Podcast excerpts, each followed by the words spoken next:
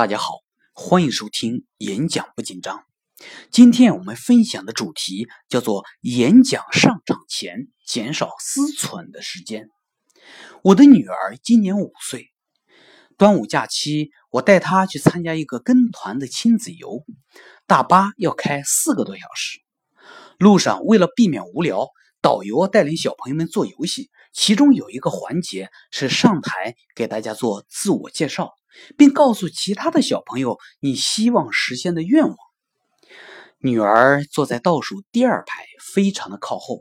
一开始啊，她紧张又兴奋，自己还轻轻复述了一遍。我非常确信，如果一开始她就上场，会非常顺利。可是，一等、二等，还是没有轮到她上场。看着其他小朋友一个个上场，她越来越紧张。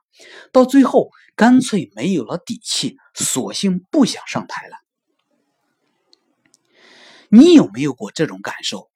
当你遇到挑战的时候，正确的路径虽然应该是谋定而后动，先分析形势再做行动，但是如果一旦思虑过深、思忖过多、思考的半径过长的话，反而会抑制我们行动的动能。原因很简单。我们想的过多，而行动太少。你有没有听过这样的笑话？说企业家当年常常是班里学习成绩最差的学生，而成绩最好的那些人，最后都成了优秀的打工者。原因就在于前者孤注一掷，敢于立即行动；后者思虑过多，而行动太少。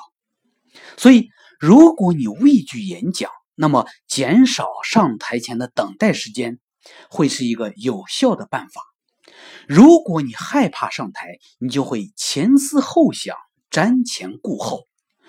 如果你立即上台，不给自己纠结的时间，反而会发现你所害怕的固然可怕，但并没有等待的时候可怕。所以，一定要记住这句话：等待比上台本身更容易吓唬人。第二天回来的时候，我带着女儿坐在了第一排，主持人的旁边。当主持人再次要求做互动的时候，我怂恿女儿第一个举手。还没有等女儿反应过来，话筒就被递到了她的嘴边。这一次，她一字一句的发了言。结束以后，从她的脸上，我清楚的看到了紧张之后的自信。这是一个儿童的经历。但是人性是相通的，当儿童有了自我意识以后，他就会开始出现自信或自卑、羞怯等等，因为他们开始有了内审，也就是自我审视。自我审视是人成长的必经之路，也是演讲紧张的根源。